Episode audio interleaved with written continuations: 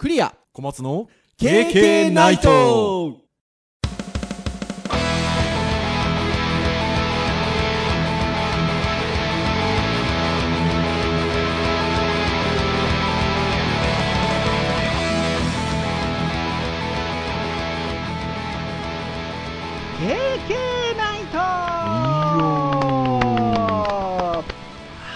ということで第297回の配信でございます。お届けをいたしますのはクリアとはい小松です。どうぞよろしくお願いいたします。はいよろしくお願いします。はいということでもう5月も終わりに近づいてきておりますがはい。この収録をしてる日今ねあの直前まで編集会議してたんですが皆既月食でしたよおー、ねスーパースーパーム。ーンそうスーパームーンの皆既月食ということで。ちょっとなんか赤い感じなんですよね。うん。赤い月なんて言われるとあのゼルダの伝説かっていう感じなんです。おお お好きですよね。そうそうそう。なんですが、まあ、あの見事に九州、福岡含め九州は雨で、うまあ、見えませんでしたし、小松先生、なんかね、あ、そうだったのねっていう感じでしたね、編集会議。んまあ仕事しましたからねそうですよね。まあまあまあまあでも僕、たままたま今日休みだったんですよ、この収録してる日が。うんそうそう、というところがあるんですが、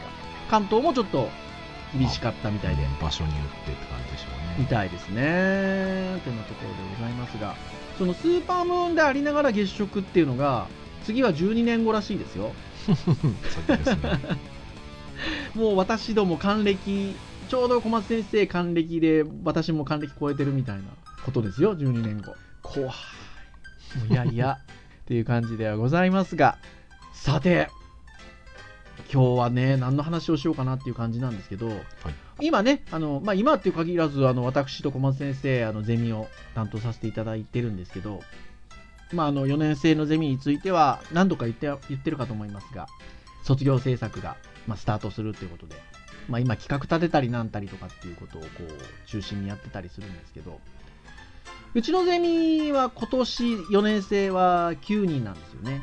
でそのうちの半数ぐらいですか？まあ留学生。うん。半数までいかないか。さ3分の1ぐらいですね。3分の1ぐらいですかね。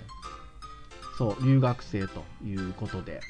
まあいろいろその卒生のテーマみたいなことをね今決めてもらったりする中でこういろいろやり取りをしたりすることもあるんですけどまあなかなかね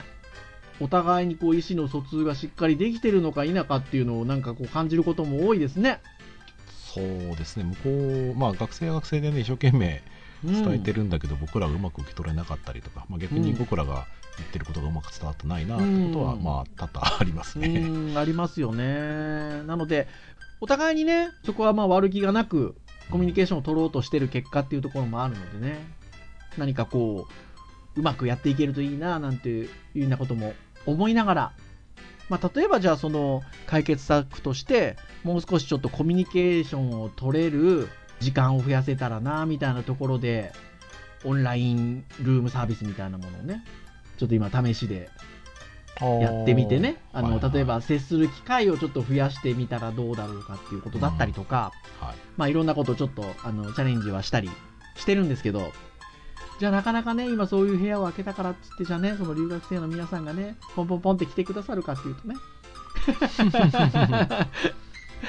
それはもちろんね、あの、それは留学生に限らずかもしれませんが、はい。うんあの、タイミングがあったりということもあるので。でも、あの、知ってる方いらっしゃるかもしれませんが、えっと、オービスですね。あオービスっていうね、はいあの、こう、インターネット上のあれ、あ、なんていう言い方をするのが一番わかりやすいんですかね。オンラインルームサービスみたいな言い方をするのがわかりやすいんですかね。あーまあ音声チャットベースで、うんなんかそのまあ 2D なんですけど、あの自分のいいる位置であったりとかそのログインしてる人同士がまあ存在がわかるというか、うん。うん、昔そういうなんか SNS っぽいゲームみたいなねところも昔ありましたけどね、うん。まあ、そういう感じに近いですかね、まあ、近くにいる人はあの声が聞こえて遠くにいる人は声聞こえないみたいな、まあ、ボイスチャットで、まあ、共有もできるよっていうそうそうそうそう。っていう感じなんですよね。で、そこをちょっと今トライアル的にちょっとお借りしていて、で、まあ、ゼミ室みたいな感じで、あの、雰囲気としては使ってるんですけど。まあでもね、まあ、ゼミ生来たりしてね、雑談っぽいことしたりしてね。まあ、まあそういう今のところ 一人だけですけどね。ああ、はいはいはいはいはい。まあでも、この間もゼミ終わりに別の方、ああ、そうですね。そうそうそう、してゼたりとか。ね、来やすいですよ。うんそうそうそうしてたので割とそのコミュニケーションの機会を増やすっていう意味で言えばまあ一つの方法なのかなっていうふうに思うんですけどはい。まあまあいろんなことやってたりしますよっていうことでございますようんでそういった中で海外からいらしてる方とのコミュニケーションっていう切り口でちょっと一つ話題があって記事があってちょっとこれ興味深いねっていうので小松先生とお話をしてた記事がございましてはい。それが、えーこちらは、サイトは、えっと、現代ビジネス。現代ビジネスか。はい。現代ビジネスさんの記事で、今年の4月28日付の記事でございます。クラブハウスで話題。日本語お上手ですね。の一言に、密かに外国人が傷ついている件という記事がございまして、海外からいらしている方とのこうコミュニケーションの、まあ、一つの話題とはい。いうところで、これがなかなかにあの興味深いんですよね。そうですね。うーんあのここの記事を見ることによって、それこそね、先ほども言った通り、あの留学生、うちのゼミ3分の1ぐらいいたりするので、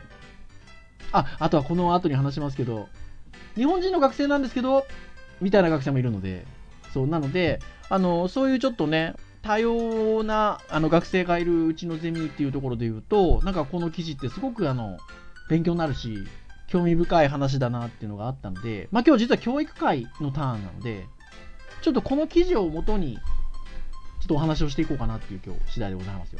はい。ね、あの、まあ、ある意味ちょっと興味ある方は、ぜひ読んでもらいたいなという。そうそうそうそうそう。なので、まあ、基本的にはちょっとこうなぞりつつ、えっと、どうだ、こうだっていうことで、私どものあの話をしていきたいなというふうに思うんですけど、あのぜひぜひ、あの、すごく5ページぐらいありますかね。うん、そうですね。うんまあページで言うと5ページぐらいあるんですけど、ただそんな別に読むのにすごい時間がかかるようなボリュームでは実はなかったりするので、あのぜひぜひあの皆さんご覧いただければなっていうふうに思うんですけど、これね、タイトルの通りですよ。日本語お上手ですねですよ。言った記憶ある。これ僕もね、多分ね、何度となく言ってますね。ということなんですが、まあ、記事の冒頭、先日、音声型 SNS クラブハウスで立ち上がったルームがにやがにぎわっていたと。外国人への日本語お上手ですねは失礼なのかっていうルーム。これがにぎわっていたと。で、ルームでは参加していた外国人の本音に今まで挨拶代わりに使っていた、えー気づかなかったという日本人の戸惑いの声が多く聞かれたが、実はこの日本語お上手ですねはかなり昔から来日した外国人の間で頻繁に議論になる定番フレーズであったそうなのか。ということですよ。ね、今冒冒頭に言いましたけど、これは言言ってますよね、私たちね、多分。うん、悪気なく言ってうますね。ん、悪気なく言ってますよね。で、まさにその後に続く文章が、日本人化すると、決して相手の気を悪くさせるつもりで言ったわけじゃないと。でも本当にそうなんですよね、これって多分ね。うん外国人がうん日本語を使ってくれていることに対してむしろ感謝の意すら込めて褒めたつもりでいるとところが外国人の方にとっては、まあ、外国からいらっしゃってる方にとっては違和感を抱く人たちがまあ多いということでございますよ。まあね、ある意味、その比較を僕なんかはしてしまってるかもしれないなっていうところで言うと、はい、いや、素直に本当にすうまいなって自分で感じて感動したからそういうのだいや本当そうですよね。なかなか伝わらない日本語を、うんあの会話したことももちろんたくさんあるのでうん流暢にやっぱり話されると素直に感動してやっぱり、あお話なのか日本語上手ですねっていうふうに、まあ、自然と言っちゃう感じではありますうん。でやっぱりね、まあ、この記事を書いてらっしゃる方は留学生や海外からの駐在員に日本語や文化を教える日本語教師をしていたと。約10年、まあ、そういう中ではねいろいろな文化の違いによる奇跡や悲劇をたくさん見てき来られたんですって。なんですけどこの日本語お上手ですね問題に対しては違和感がある疎在疎外感を感じる嫌味に感じるうん。とする海外の方が非常にあの、まあ、多いというか、まあ、声が少なくないと。はい。いうことですよね。でこれなんでその嫌味に感じるかっていうところで言うとまあよくあるのが挨拶を例えばしましたみたいなところでお上手ですねってなると。いやたかが挨拶じゃんっていうそこに対してなぜこう褒められるのかっていうことですよねうんまあまあまあまあそうですねこれは確かにそうかもしれないですよねうんまあね話の流れにもよるんでしょうけどそうですねうんまあねちょっとやっぱり相手がどう受け取るかっていうところまでそのなんだろうなまず一つ前提として僕らはその、うまいですねとか上手ですねとか、うん。褒めるっていうコミュニケーションに関してうん。そのあんまり深く考えてないというか相手が喜ぶだろうっていうことが非常に多いうん。ケースなので、うん。褒めれば喜ぶだから、ね、あの理屈としては言っても別に変じゃないだろうっていうのが多分感覚としてちょっとあるかもしれないですね。うん。そうでも最初にこの辺の文章を私読んだ時にそりゃそうなんだけどって僕は思ったんですよねその挨拶をしたぐらいで「お上手ですね」って言葉一つとって挨拶っていうことをしただけなのにっていうことで言うとあなるほど言わんとしてること分かるなと思ったんですけどうん。僕は言うても日本語だぜって思ったわけですよ。うん。でこれが英語とかみたいにね世界の公用語というか標準語的な英語に対して「Hello」とかねわかんないけど「ナイス to meet you」とかねわかんないですけどみたいなところだとまあねそら英語ですからそれぐらいの挨拶ぐらいはできますわなっていうのはわかるわけですよ。でもその世界的なあのこのシェア的な言葉の言語のシェア的なところで言って日本語ですよ。その日本語を使って挨拶をしてくださるそこをすごく例えば流暢にご挨拶してくださるっていうことだと単純にやっぱりお上手ですねって僕なるんですよねだからそこってでも結局日本外国語コンプレックスなんですかね、まあ、この後にも実は出てくるんですけど。うんまた僕はあるきっとあると思いますし、うん。自分がうまく話せないっていうのもあるから。うん。ただ単純になんだろうな。やっぱり自分の身の回りで日本のやっぱちとは違う海外から来られたね民族の方が頻繁にやっぱり周りにいるっていう環境に慣れてないうん。のででそういった人たちがまた流暢にしゃべるっていうところも、うん、その決して場面として多くないので、はい、やっぱ素直に嬉しいそうですよね。嬉しいですよね。いや本当にそうなんですよね、ただまあさっきの視点を逆に変えてみるとそのあくまでそれは僕らの感覚であって、うん、逆の立場からしてみたら、うん、いや英語で言えば当然そうだろうだから日本語でもそうだろうっていうふうに言っても変ではないと思う、ね、うん、そうそうそうそうそうそうそう。でさらにここの例で言うとまあ要はもやもやっとしながらもそうやってねあの挨拶をして手を叩いて褒められたと。もやもやっとしつつね奥さんも日本人でもあるしねまだまだですよって無理やり笑顔で、えー目前で手を振りながら謙遜したと。そしたらそれに続く今度日本人のまたリアクションですよ。今度は皆さん一斉に笑ったと。これ面白いことを言ったつもりでもやったつもりでも全くないのにってまたこ傷つくわけですよ。でこの一斉にまた笑ったもね多分感覚的に言うとおもてなし的なことな気がするんですよね。その滑稽っていうことで笑ってはないと思うんですよ。どうすかね。僕なんかその い違和感で言うとやっぱりこれの逆の立場を考えた時にやっぱりいい気しないよなっていうのとあとはその僕がそういう意味だと小さい頃にはい。テレビでやっぱりこういう感じの笑いはあった気がするんですよね、はいはいはいまあ、ボビー・ヨルゴンさんとかね、うん、まあ、その日本語をこ日本語で誇張してうん。何かそのピント外れなことを言ったりとかピント外れな言い方をしたりとかっていうのが、まあ、日本の笑いの中で一つ、まあ、あったわけですよね、うん。まあそういう感覚で言うと確かにその日常生活においてそういう方が現れたらその感覚で笑っちゃうとかね、いうのはあるかもしれない。ただまあ決してこれを聞いてる立場がねそのそちらの人からしてみたら、うん。いい気しないよいやなそれはそうですよね。いやいやそれはそう本当そうなんですよ、うん。だからやっぱり次のページに行くと今ページ目ね見ながらちょっとお話ししてたんですけど次のページに行くとやっぱり嫌味に感じると、うん、っていうところですよ。そして次のページに僕このあの記事を見るまでは一回も聞いたことなかったちょっと不勉強で言葉が出てくるんですけどこの記事自体の実はハッシュタグにもついてるんですけどねマイクロアグレッションって言葉が出てくるんですよ。マイクロアグレッションとは何かと。小松先生これこの記事読む前にこの言葉知ってました？いや初めてですね。いやそうですよね。僕もこれ初めて聞いたんですけど、まあ、いわゆるヘイトスピーチあとは BLM 問題などという、まあ、あからさまな差別が、まあ、国内外で社会問題化しているけれども一見穏やかな日々の生活の中にもあるこの例えば日本語お上手ですねのような攻撃の意図がないにもかかわらず相手を気づかぬうちに見下したり差別したりしまっている。これをマイクロアグレッションっていうと。これはねやっぱり言葉ってあるんですね、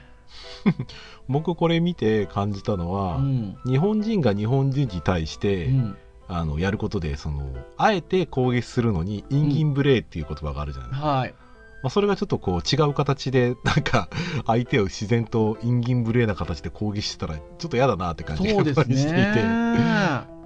マイクロアグレッションって言うんですね。うーん。しかもねその無意識型の差別このマイクロアグレッション。日本でこれが発生しやすい環境にあると。でそれが日本に存在するおもてなしや気遣いの文化であると。これさっきの話に来るわけですよ。あまあまあコミュニケーションとしてね言いますからね。そういう。うんなのでここがこれ環境に関わってくるってなってくるとなかなか厄介だぞっていうことですよ。だって無意識なんですもん。そうですね。一応言ってる側からするとその意意図はないつもりなんですもんね。そうですね。ねだからここはなかなかに難しいですよね。でまあ同じようなところで言うと、まあ、日本語お上手ですね。ともう一つよく使う定番フレーズがお箸上手にお使いになるんですね。ってことですよ。これも場合によっては言っちゃうかなって気するんですよね。僕あんまりその海外の方とお箸を使うような場面にご一緒したことがないので日本語お上手ですねよりは言ったことないかもしれないですけど。そうですね。でも日本会食してる時にお箸上手に使ってらっしゃったら多分言うかもしれないですよね記事見てるとやっぱりもう以前に比べるとそのそれこそ海外でもお寿司だなんだ中華料理だなんだっていうのがまああるので意外と使えるよっていう。まあそうだろうなって気しますね。うん、だからまあまあそれはそうだろうなっていう感じはするのもわかるうし、ん、やはり自分が見慣れてないっていうのもあるのか、うん、あとはその、ね、テレビとかで育った中でその海外の人がお箸を使うのが難しいみたいな感じのやっぱり元を見ていたと見てましたよね。そでだそういうなんか刷り込みの部分でまあだから海外の方がお箸を流暢に使っていたら感動しますよ、うそう。普通になんか感覚的にやっぱそうなってるっていうだけで。ねえ。だから僕はですよ。あのこはい。この記事には書いてないですけどさっきも言ったそのままなんですけど日本語っていう言語であれお箸っていうこう文化であれ僕はなんかねマイノリティなんだろうなって思ってたりするわけですよ。だからね。あのそれに対してそれができるっていうことまあねはあお上手ですねとかお使いになるんですねってなるんですよね。でもなんか僕が想像してるよりはマイノリティじゃないっていうことなのかな例えばお箸だったりも思ったりするわけですよ今は。うん、まあそれとあとはね、さっき書いてあった日本のその文化としてねおもてなしだったり気遣いみたいなところで相手をそのちょっとしたことでやっぱ褒めたりとかっていうところが裏面出ちゃう感じなんですねそう。とねこの文化がね。あとはそれなりにこれも日本語もお箸もそうなのかもしれないですけど自分たちの文化に対する愛もあるのかもしれないです。だからそれを使ってくれることに対して お上手ですねとかうまいですねっていうまあまあやっぱりありがたいっていうことで感謝の意味合いっていうのもやっぱあるのかなって気がするんですよね。まあでもそこはやっぱり受け手からすると、まあお箸なんかで言うと嫌味で言ってんのかと。子供扱いしてんのかと。まあそりゃそうかと。いうとこですよなね。これね、言語の話さっきほら、僕、英語はね、広く使われてるからって話をしたじゃないですか。はいはいはいで、僕最初この記事を見た時にはそう思ったわけですよ。はいはいはいなんだけど、ここにね、もう一個あって、一方ね、海外に住んでる友人の日本人9人に、現地で初めて会った人に言語を褒められたことあるかって聞いたところ、あるって答えたのは、タイに住んでらっしゃる女性の方1人だけと。要はそれ以外の人はそんなこと言われたことないと。逆の立場でね。で、スイスで日本語教師をしている30代女性は、ドイツ語のレベル中級程度なんだけど、今まで一度もドイツ語を上手ですねって言われたことがないということですよ。一時ニューヨークに住んでいた筆者も初めて会った方から、えー英語お上手ですねって言われたことがないと。うんまあね、さっきも言った通り、英語は僕はあんのかなと思ったんですよ。まあ、ね、広く。ドイツ語って言われちゃうとね、まあまあねっていう、え英語に比べればね、シェアっていうみみたいなことで言うと、ってことじゃないですか。じゃあ、やっぱ日本語がだから使われてるのが少ないからって、やっぱそういうことでもないんだなってやっぱ思っちゃいました。まあでもだからそこは言葉に対する持ってる印象だったり、はい。うんまあ、あとはその陸続きかどうかっていうのも僕は多少関係してくるとこ思うんですよ。こが大きいと思いますね。この後そんな話かなっていう気もするんですけど、島国ですもんね、言うてもね。まあ、慣れてないところなんでしょうねそこはね。ある意味本当にそう思いますね。うんいろんな国から来てる人が当たり前のねやっぱりまあどうなんでしょうね。他の地域が当たり前なのかどうかって感覚には僕らにはないので。ないからね、そうなんですよね。で、僕、次の3ページ目が、すごく、なんていうか、ああ、そう、まあでも、これだよねって思ったんですけど、外国で初見のお上手ですね、が少ないのには2つ理由が考えられると。さっきも言った通りこう日本人が今度逆の立場で海外に行った時にはそのお上手ですねって言われることがまあほぼないと。少ないと。で理由は2つあるということで、えー挙げてあるんですけど一つはっていうことであこれがやっぱそうなんだなと思ったんですけど海外では一般的に言語を手段としてしか、まあ、捉えてないと、まあ、だからまあね相手が話す言葉文法ミスアクセントだらけ。でも、まあ、気にしないと、うん。まあ、つまりは言語は手段だから。うん。だから伝えることが目的なのでその手段に対して特に、まあ、ないんだと。これはそうなんじゃないですか。まあまあまあまあありますねそういうのねえ。でやっぱり一方日本では言語が手段ではなく目的になることが少なくないと。英語が話せる芸芸能人がまとめサイトでまとめられたりしてるけどいや英語が話せるはそうなんだけどじゃあその英語を使ってどう演技してるとかどう活動しているっていうところの評価がないと、うん、うん本当そうだなって思うんですけどなんかまあそこも文化の違いって言っちゃえばそうなんですけどまあね確かに言語って道具ですもんね。そうですね。ねえ。道具ですね。まあでもまあでもそこのげ道具の使い方をお上手ですねっていう、まあ、言わなくもないこともないのでこれまた難しいとこじゃあるんですけどですかね。僕なんかやっぱ個人的に思うのはその海外に僕はあの昔えっ、とニュージーランドに一回行ったことあはいはい。でまあまあフランスとかにも行ったことあるんですけど、はい。その時やっぱり現地語やっぱり僕あんまりまあ自信がないっていうところもあってあんまり喋らなかったんですよね、はい。うん、でただやっぱりその時にはい、コミュニケーション取れないことがやっぱりどうしてもこうストレスになることがうん何度かあって、もしくはその自分がその位置にいた時に、うん、やっぱり自分の言葉が相手にわからない。相手が言ってることは自分がわからないっていうところがあって、まあ変な話だけどそこで初めて僕はあなるほど。その海外でそのそういった体験してねその自分が小あ中学校から始まった英語とか、うん。まあそういった習ったものがうん、ものすごくだからその英語を勉強するっていうことにしかやってなかったんですね。はいだ喋るっていうことだったりコミュニケーションを取るっていう形で勉強するっていう観点は僕はその時やっぱ育ってなかったので、うん。そうだからそういう意味で勉強してたらやっぱもっと意味合いが変わってきたんだろうな。確かに。だから本来はその言語って手段のはずなのがそういうこう僕らの頃の英語の勉強の仕方もなんかそうなってましたよね。うん。その手段のためのものっていうよりはなんかその英語を勉強することが目的みたいうん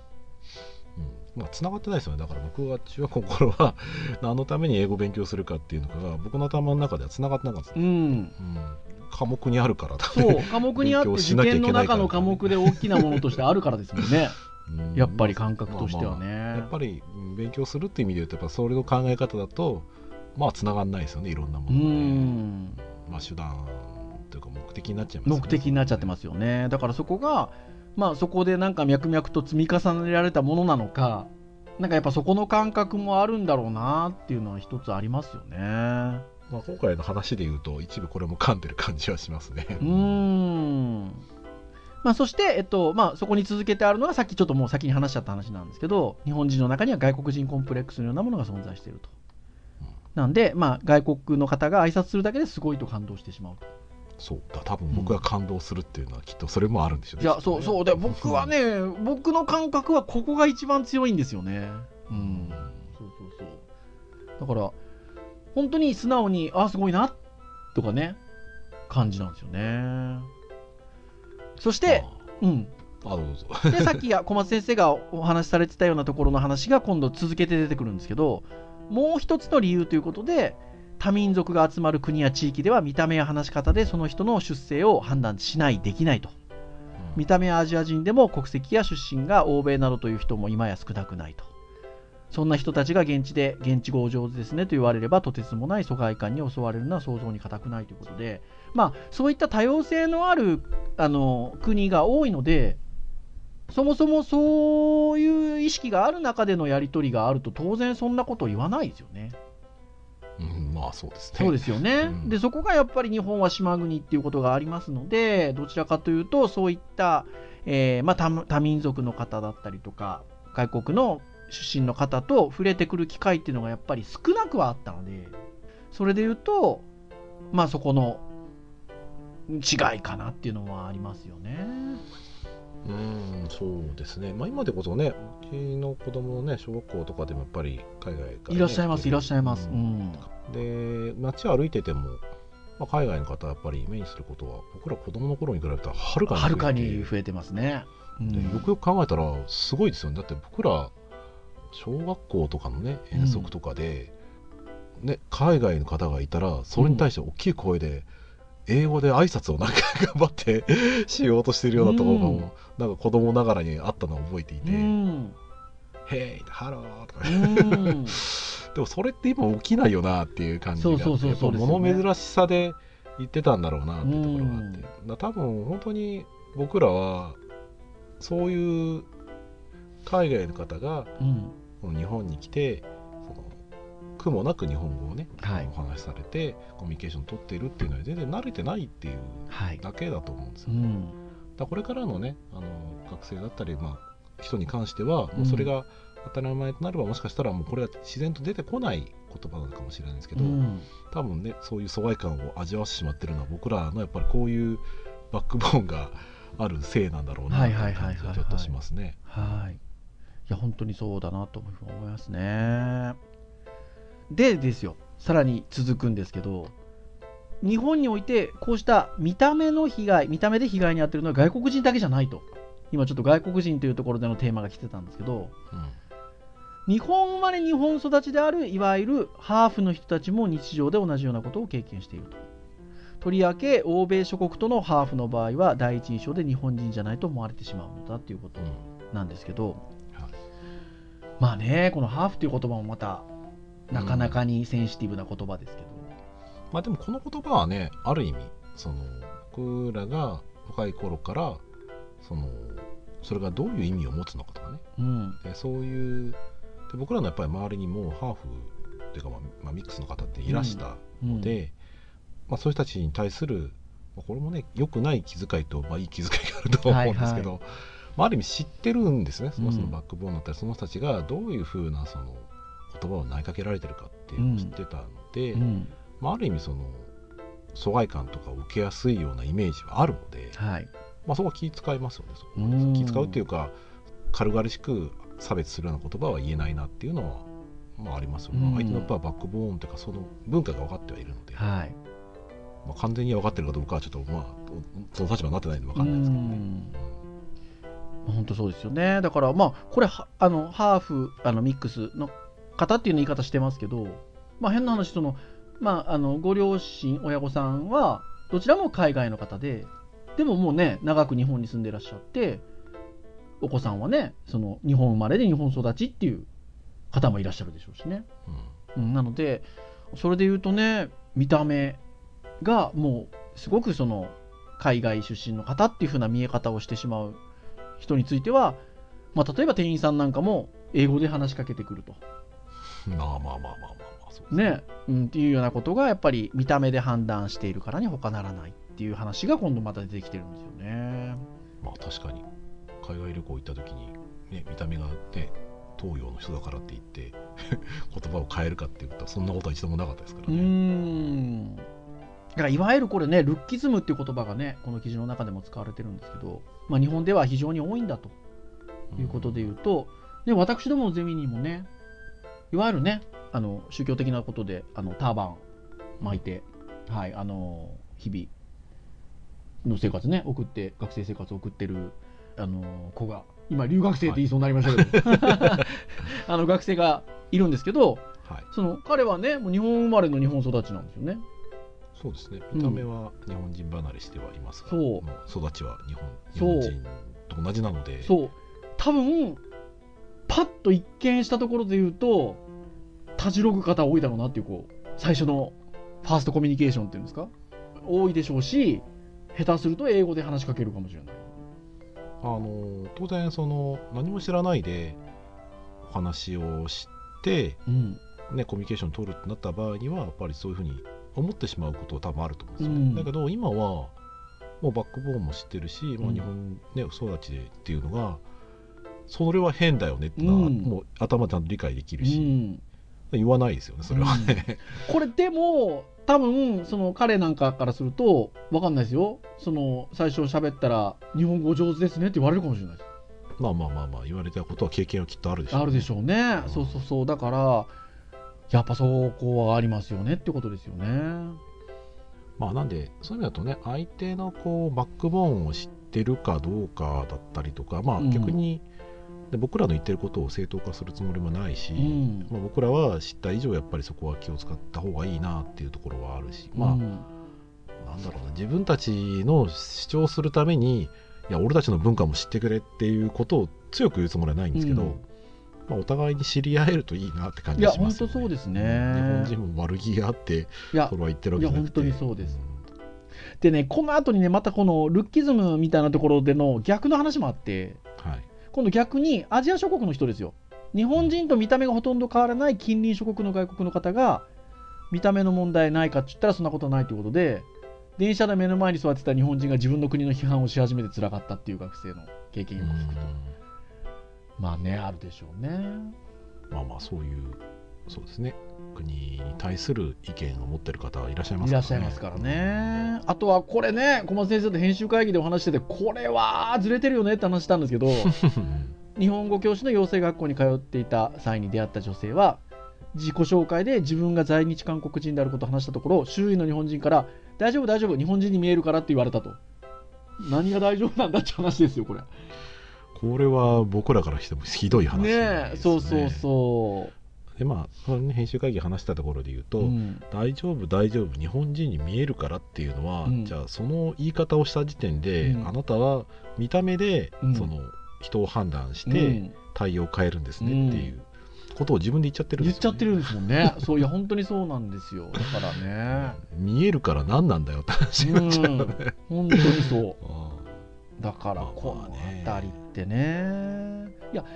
まあだからひょっとするとこのこの辺の話もさっきのその要は島国っていうところで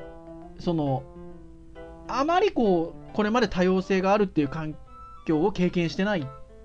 あていうところにも関わってるのかなとは思うんですけどね、まあでもこれがマイクロアグレッションなんでしょうね。そうそうそうそうこれがだからマイクロアグレッションなんだとこれここまで言ったらマイクロじゃない気がしますけど、ね、そうまあまあまあねそう今今の例はね今の例はもうマイクロじゃない気がしますけど。うん。そうそうそう。で、やっぱり最後のページなんですけど、これ5ページ目なんですけど、さっき小松先生がおっしゃってたところなんですよ、結局。その相手を知るところから始めるっていう関係性を作っていくっていうところがやっぱり一つポイントだろうっていうことですよね。だから、その挨拶みたいな過程で、日本語お上手ですねっていうのは、要は関係性ができていないところでその発言をするので、やっぱりすれ違いが生まれがちなんですよ。これが例えばこの筆者の方はさっきもあった通り日本語の講師をしてたりするわけですよ。はい。その場において例えば日本語の勉強中の学生に日本語上手ですねって声かけるといやいやって言いながらやっぱちょっと照れ笑い笑顔を笑ってらっしゃると。嬉しそうなんですよ。そこってやっぱりその例えば日本語の勉強してますよっていうそのお互いの環境のことがあって先生という立場の人から「お日本語上手だね」って言われればやっぱり嬉しいじゃないですか。うんまあ、うまくなってるよねっていうそうそうそうそうその技術的な評価をねいただいてるわけですから、うん。別にそこは あの、うん、そのそこを目的で来てるわけですから。っていうとこですよね。だからやっぱりこれはひとえに互いの関係性にあると。うん。日本語を上手ですね。で外国人が傷つく多くの場合はこの関係性が未熟な時に起きるっていうことですよ。うん、だから意外とやっぱりこの日本語を上手ですねに限らずまあ今日ずっといろんな話がこの記事の中出てきましたけどそこってそのお互いの関係性っていうのがあまりこう成熟してないところにおいて起こってる気がするんですよね。そうね。だから多分単純にそれ言われただけだとやっぱり問題ですけど、まあ、ここに書いてある、ね、内容で言うとその、まあ、多分その本人が「前どうですね?」って言われて「あもう結構長いんですか?」であったりとか、バックボーン聞いたりとかねそういったところをやっぱりつなげてくれれば、うんまあ全然それはだからそういうふうに言ったっていうふうにつながると思うんですけど、うん ただ単にそれを言っただけだとあの、まあ、確かに今僕はもう知ってしまったので 嫌味に聞こえるかもしれないなってなりますね。なので、まあ、そこが大事だと。まあ、この記事の締めで言うと、多様化という言葉が一人歩きする日本の現状。本当のおもてなしとは出会った人の外見から判断し、ただ褒めればいいというものではないと。相手のバックグラウンドや思いをより組める社会が来ればいいということですよ。うんうん、まあまさにね、そうかなというところですよ。まあね、僕らもね50年近く50年ぐらい生きてきて、はい。ね、相手のことをバックグラウンドを知ろうっていうところは、まあ、共感はできるものの、うん。なかなか全ては難しいと思うんですようん。正直、うん。僕らもやっぱ50年間生きてきた中での積み上げもあるわけだから、うん。ただ知識としてあの自分たちが良かれと思ってやったことが相手に対してうん。何かしらそのマイナスな、ねうん。ことを与えてるっていうのを知った以上は、うんその可能性があるものに関しては僕はまあ日本の特性であるその気遣いを別の意味での気遣いとして、うんまあ、言うべきじゃないと思うんですよね、うん。うん、あのもちろん感動はいいと思うんですよ、うん。正直僕自分の周りにいなかったので、うん。あのその流暢に喋ってる人がいてすごく感動したっていうのは言っていいと思うんですけど、うん。ただ単にねうわなんか日本語うまいねあははみたいな感じで言ったら、うん。それは相手が気悪くするっていうのは、うんままずその知識として知り、うん。そしてその知識から逆に相手のバックボーンというかね、文化っていうものを僕らは少しずつ知っていかなきゃいけないんだなっていう感じはしますよね。うん。これでもだから僕そのこのそのより深いバックグラウンドを知るっていうことっていうのはそれなりに時間をかけなきゃいけないんですけどうん。その僕マイクロアグレッションっていう言葉があるんだとしたらうん。あのこの日本語お上手ですねのやり取りをする時のそのマイクロバックグラウンド汲み取りみたいな そう例えば反射的にあ挨拶された日本語上手だなと思ったら日本語上手ですねって言いがちなんですけどはいそこにちっちゃなバックグラウンドを思いやる一言が入ればいいんだと思うんですよ。その日本語手、上手だなと思った時に「おあれ日本長いんですか?」とかうん例えばね例えばあの向こうで勉強されてたんですか？の相手のなんていうかバックグラウンドを知る一言があったら何か返ってくるじゃないですか。まあまあ実は私こう見えるんですけど日本生まれの日本育ちなんですよ。そしたら日本語上ですねってはならないじゃないですか。まあまあそうそうなのでそこがあるないではだいぶ違うのかなっていう気はしますよね。うん。なるほどね。まあ確かにそれで日本語は勉強し始めであの1週間ですから言ったらそれは上手ですね。そうですね。なるじゃないですか。そうそう。だからこの相手のバックグラウンド思いを組めるっていうのはなんかそんな大層なことでもなくてうん。そうなんかそのこうやり取りをする中でまだ関係性が希弱な中でそれでもやっぱ相手のバックグラウンドをこう汲み取れる意識っていうのがあると意外とこれってなくねマイクロアグレッションだからなんかマイクロなんですか？わかんないけど バックグラウンド汲み取りみたいな。あのことがあると実はそれはそこで相殺できる部分もあるのかなって気がするんですよね。ああうん。なるほどね。っていうようなことをねこの筆者の方は思いながらクラブハウスで起きている議論にそっと耳を傾けていたと。うん。いうことでございますよ。はい。まあそうですね。僕らのやっぱり今いるゼミとかだとうん、日本人学生もいるし、まああのいわゆる海外から来てる。そうですねそうですね。海外から来たらはの留学生3分の1もいるし。まあ、で見た目海外の方に見えるけど、うん日本育ちの方。あと留学生もねあの日本から海外に行った留学生もいるのいるんですよね。うん。だから彼らがそのそれを聞いてどういうふうな感想を持つかちょっと聞いてみたいといや、思います、本当そうですよね。うん。自分たちもその多分彼らは言われたことないかもしれないんだけど、うん。行って戻ってきてどういう感覚を得るかとかね、うん。その言葉ってどう思うっていうのは聞いてみたくはありますよね、そうで、まあ、今回、その卒業制作っていうところに臨むにあたって、えーそのね、えっとまあ、見た目は海外の方に見えるけど、日本生まれの日本人育ちの彼は、えーその自分のそのターバンのね、宿教っていうんですけど、宿教についてちょっとテーマにして、卒定臨もうとしてますし、まあね一応今日はポッドキャストなんでね我々はあえてその海外の見た目って言い方しますけど、うん。僕らも日本人扱いとして普通に コミュニケーション取ってるので、うん。全然そんな感じはねあのなんかこうあえて気を使うようなことはあんまり実はないんですけど、うん。うん。でもまあまあ今説明するとなると、まあ、彼自身は多分そういうふうなことを受けてきたかもなっていうところでちょっと話で聞いてみたいですよね。なのし、まあ、そういう卒生テーマにしますし、えっと、留学生の中にもちょっとこう留学生が感じる差別っていうものをテーマにしようって考えてる学生がいるので、まあ、それで言うとね何かこう今日お話をしたようなこととがなんかねその中にあったりすることかもしれないですし。そうですねあそう根りそうです底の中に。そうそう。だからなんかあのー卒業制作に対してこういうものにやっぱり取り組むっていうのはそういう意味でもやっぱみんな頑張ってくれるんじゃなかろうかっていううん。のがすごく感じます今日こういう話をすると。うんなのでなかなかね今日お話をしてきたようにあのこうねお互いの文化の違いとかニュアンスだったりとか感じ方とかっていうところからまあ起こっていることなので、まあ、それこそねそのゼゼミ生がテーマにしようと思っているものについてもなかなかまた深めていかないと自分なりに研究と答えをうん深めていかないと形にしていけないものかなというふうには思うんですがそういう意味ではでも卒業制作でそれをに臨むっていうのはすごく大事なことだしあの、ね、時間かけてやるっていうことで言えばあのいいテーマだなっていうふうに思うのでしっかりねあのそれぞれの形で形にしてほしいななんて思った次第でございますよ。はいそうですね。まあまあ、我々もそのあたり、